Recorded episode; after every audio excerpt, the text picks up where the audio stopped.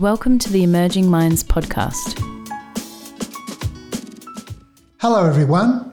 My name is Dan Moss, and this is episode one in a series of two podcasts with psychologist Penny C. Penny will be describing practice strategies for work with children and families today.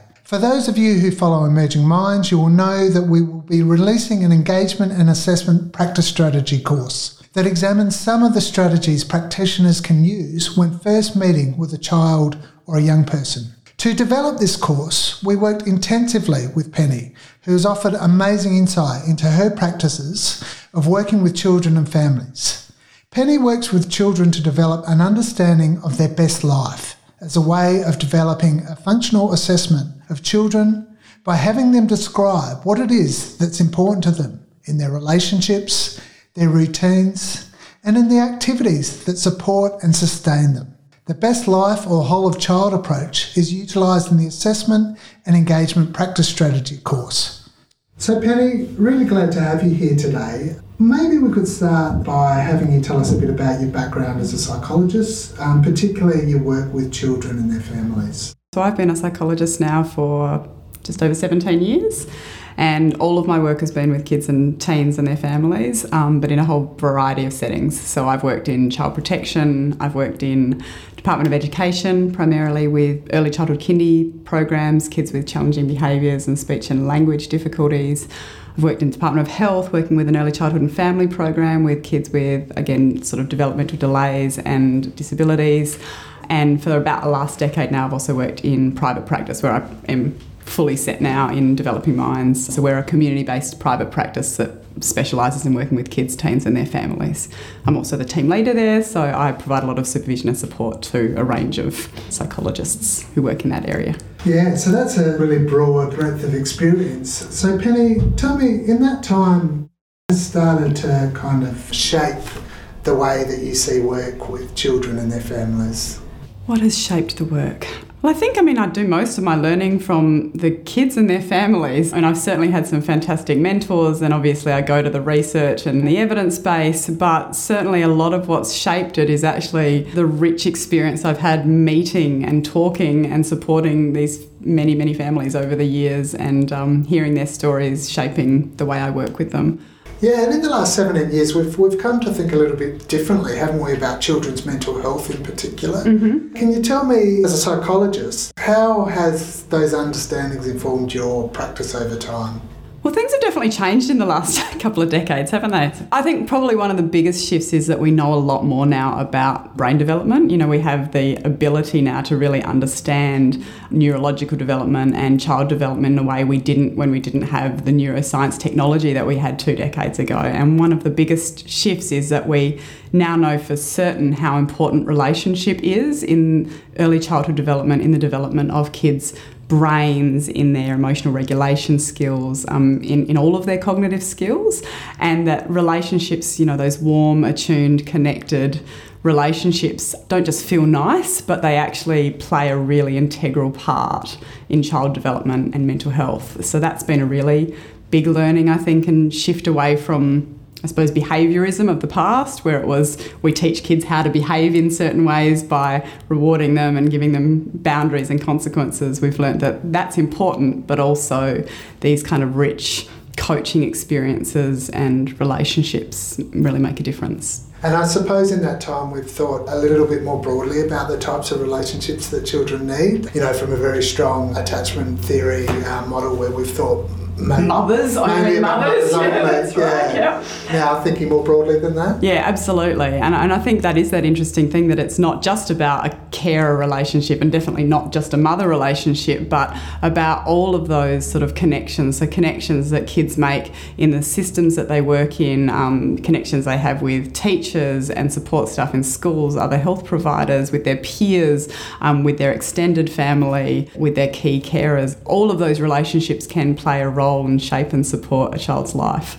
And I suppose in the last 17 years, we've uh, got much better at describing, or much more advanced at least, at, at, describing the types of psychological problems that children might come to you with. Do you see your role in that as kind of eradicating or fixing the, the problems that children come to you, or, or do you think a bit differently about your work with children? Well, I think it's a little bit of both. I think that absolutely children are brought to see a psychologist because they're struggling with something. There, there's something in their lives that isn't going well, or they're, they're having difficulty coping with something. They might have a disability or a diagnosis or some specific struggle, or it may be just general coping skills or emotional regulation difficulties with whatever situation they're living with. So I wouldn't be doing my job if I wasn't identifying the problem and saying, here's some skills, here's a way of understanding this, here's how we can support this child to cope better in their struggle. But I think it's really important that when we're thinking about children's mental health, that mental health is not mental illness.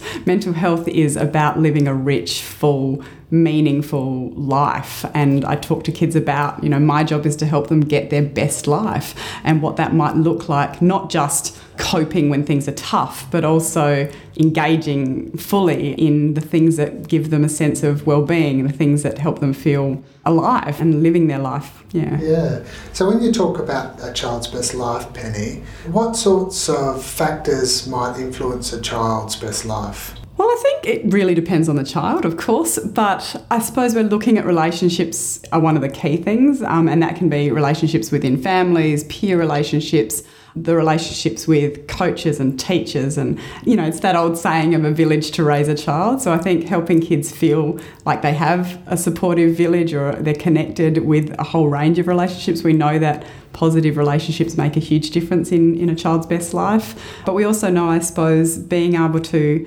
thrive and explore and, and develop their own strengths, um, no matter what that looks like. And we know with neurodiversity now that actually you don't have to look a certain way or be good at a certain skill to have strengths that you can bring into the world and, and thrive in whatever it is that really speaks to your heart, I suppose. And so helping kids discover what their interests are, what they care about, what their values are, what their skills are, can all be part of their best life as well. Penny, in the practice demonstration that you helped develop for the Assessment and Engagement Practice course, we are introduced to an eight year old girl, Zoe, and her mum, Bridget. Zoe has been referred to a psychologist because she is experiencing significant anxiety, and this is causing her to miss lots of school. Bridget and Matt, Zoe's dad, are currently going through a separation, and this has brought some tension and conflict into the house, particularly when Matt comes to visit or comes for dinner. Can you tell me what is important for you when you first meet with a child like Zoe who might be feeling quite reluctant or ambivalent to meet with you?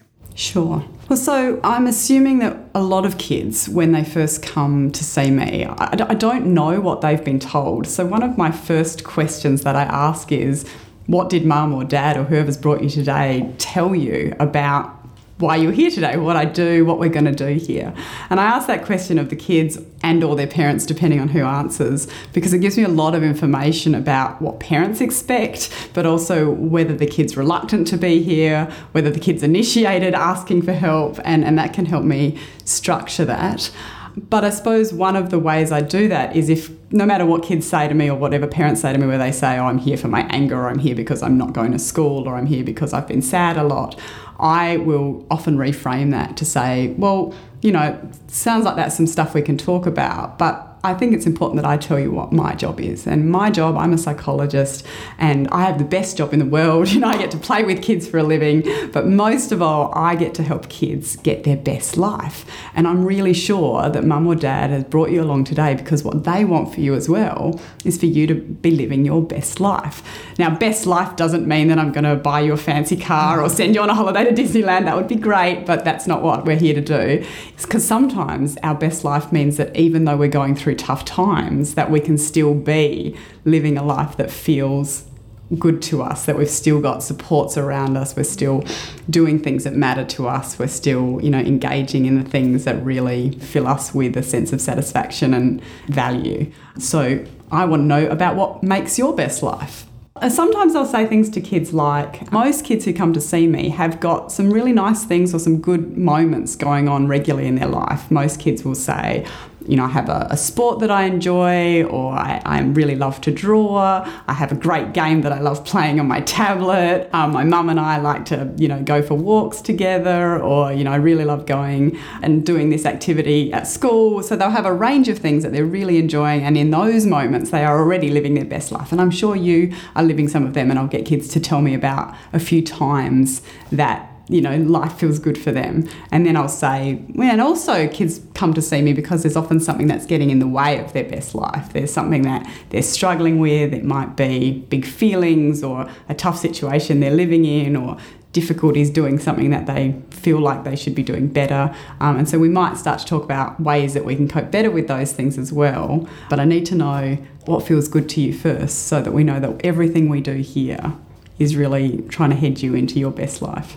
Yeah, and that might be quite different, I imagine, for a child who's come along maybe somewhat reluctantly, thinking that um, this person is going to try to fix them or yeah. is going to tell them. You're going to see the feelings doctor because you've got anger problems. yeah, yeah, you know, and, and that's not all kids' experience, of course, but they will come often with a hesitancy, feeling like, I am the problem, or I have a problem, or there's something wrong with me, and that's why I'm going to see someone. And that can get in the way of us doing our work. So I want to normalize help seeking. I want to say to them, hey, you're really brave. I already know this about you because you're willing to come talk to a complete stranger about your life. Like that takes a lot of bravery. Or I might notice, hey, I can already see that you're a pretty flexible kid. You're willing to give something new a go because you want the best life for you too, you know, or I can tell you've got a really caring mum or dad. You know, they've come all the way, they've arranged for you to come see someone because they can see you're having a tough time and they really want things to be better. So I'm building up those strengths as I see them right from the beginning to sort of let them know this is a place where we're not just going to be going, you shouldn't do it like this, we should do it better. Yeah. And if a child throughout that first minutes, I suppose, of, of engagement is, is still you know, displaying a bit of ambivalence or reluctance, yeah. are there particular activities you might engage in to start to hopefully get the conversation flowing? Yeah, yeah. So I think giving kids a bit of choice and control in that makes a big difference. So sometimes it's as simple as saying things like, Would you like to talk to me first, or would you like mum or dad to do the work first? You know? And so give them a choice about who starts. Sometimes I might give them choice around um, do you want to tell me why you think you're here or what you'd like to talk about, or would you like me to ask you a bunch of questions and you just answer them? So I might just give them a bit of a sense of being in the driver's seat, which can sort of make them feel a bit more relaxed. Also, depending on their age, I'd be kind of engaging them in, in fun ways. So I set the rules of therapy up really early in my sessions, and quite often I'll say, okay, it's really important that we know the rules here. And rule number one, and I'll say, look, I'm sorry, I know most people don't like rules, you know, I'll sort of make a bit of a game of it, and then I'll be like, see, really important that you know my most important rule. Rule number one is we have to have a bit of fun. And it sort of catches them off guard, we have a bit of a laugh, and I will sometimes say to kids, so I'm going to give you the job of rating my session. Know, we're going to get to the end of the session, and you have to give me a score out of 10. 10 means means this session was the most fun I've ever had. And I said, I've never got a 10. you know, I'm not as good as going to bounce, you know, but tell me how I've done. And if we've had no fun, like if I get a zero, we need to have a chat about that because I haven't done my job. We have to have a bit of fun here because did you know that kids learn better? When they're having fun. I would, I would tell kids that, you know. Have you ever noticed that when the teacher's just teaching you maths, your brain can kind of go to sleep and you don't really want to learn it? But if the teacher gets out spaghetti and marshmallows and says, let's yeah. make a 3D shape, suddenly you're learning and you don't even realise because you're having fun. We're here to learn and we need to have some fun. Yeah, so letting kids know that it will be a bit fun and then doing some fun things is a way I might relax them. Yeah. Penny, these are such great examples of how you might overcome a child's initial reluctance and the anxiety of parents coming into a therapeutic setting for the first time. So, in the case of Zoe, our case example from our practice strategies course, how would you continue to use the idea of the best life to engage with her and her mum? So, sometimes just asking kids about their best life, and they'll give me a few things, and that's enough to sort of relax everyone and sort of have that as our focus. But sometimes I'll turn the best life idea into a, into a full activity that I do with kids and involve their parents in. And I do that quite often by doing an activity I call the best life documentary. This is an idea I got off of Russ Harris. And the idea is we'll talk about imagine that I had a secret film crew who I have to be careful to make sure I have told them I don't really have a secret film crew. imagine that there had been a secret film crew filming everything that you did. They'd been making a documentary about Zoe. So, for the last three months, my film crew has been filming everything you do, everything you say, everywhere you go, every conversation you have. And of course, my film crew can't tell what you're thinking or feeling. All they can see is what you're doing and saying and how you're doing and saying it. They've been filming you for the last three months, and that's the beginning of our documentary, which is Zoe's life. But imagine that what we do here, what you and me and mum and dad and all the people that we pull in to help you, we work together and the work that we do here really makes a difference to your life. That we're going to make your best life. And then in three months' time or at the end of the year, we're going to refilm the second part of this documentary and we're going to call it Zoe's Best Life. And things have changed, things have gotten better, and you're living your best life. What I want to know is what would I see on that new documentary? I still can't see what you're thinking and feeling, but I'd want to be knowing what will you be spending your time doing? Who will you be spending your time with? What would you be like? What would you be doing or saying, and how would you be doing or saying it?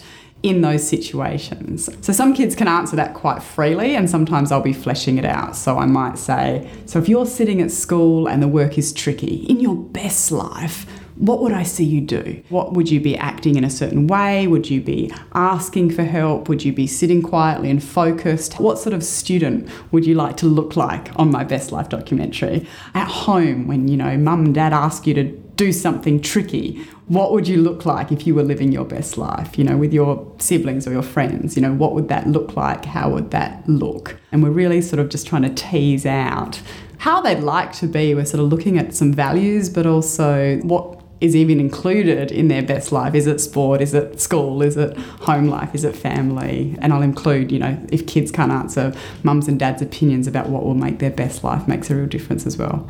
That's really great, Penny. That's really useful. Thank you. And when I'm listening to you talk, I'm thinking that what you're starting to get to with Zoe is a bit of a invitation for her to kind of talk to you about her day-to-day functioning really in the world, you know, the different elements of that. In a slightly more engaging or open-ended way? Yeah, so the, I mean, this is a clinical assessment, right? So while we're talking about, hey, I really love soccer and my soccer team's really important, and then you see their face drop, and I'll say, oh, I noticed that soccer seems really important to you, but I notice your face dropped there for a second. What's going on? Then we might explore that a bit, and she might say, Well, I haven't been to soccer lately. And we can sort of say, Oh, something's tricky. Now, I might expand on that right there and then if they feel comfortable. I might log that away for a there's something that's difficult in getting out to sport on a regular basis. That's something that we'll look into later. But there's so much assessment that can be going on about what is a functional life for this kid, but also what their parents are hoping and expecting of them. What, you know, we're looking at age appropriate expectations here and how busy this child is and how supported they are to do a variety of activities or how overscheduled they are. There's lots of things that I'm assessing just through talking about what would life look like. But kids think, here I am doing a fun activity, talking about what my best life could be. It's a really motivating, energizing kind of way of looking at it. Yeah. yeah. Thank you so much, Penny. This has been a fascinating and insightful conversation about how to work with children and families in the assessment and engagement stage, particularly the practical examples you've provided regarding the use of the best life model. As you talk, it's almost like we can hear children like Zoe and mums like Bridget breathing a sigh of release, realizing that this session is not going to be just about their faults or their deficits. And in fact, you are intensely curious about every aspect of Zoe's life. And in that curiosity, it becomes possible for Zoe to think about her life in ways that don't only involve the problem. So that's all we have time for in episode one. But please join us in a fortnight's time when we get to hear the second part of this conversation with Penny, who is going to continue to describe her work in helping children like Zoe to walk towards their best life. Visit our website at www.emergingminds.com.au to access a range of resources to assist your practice. Brought to you by the National Workforce Centre for Child Mental Health, led by Emerging Minds. The National Workforce Centre for Child Mental Health is funded by the Australian Government Department of Health under the National Support for Child and Youth Mental Health Program.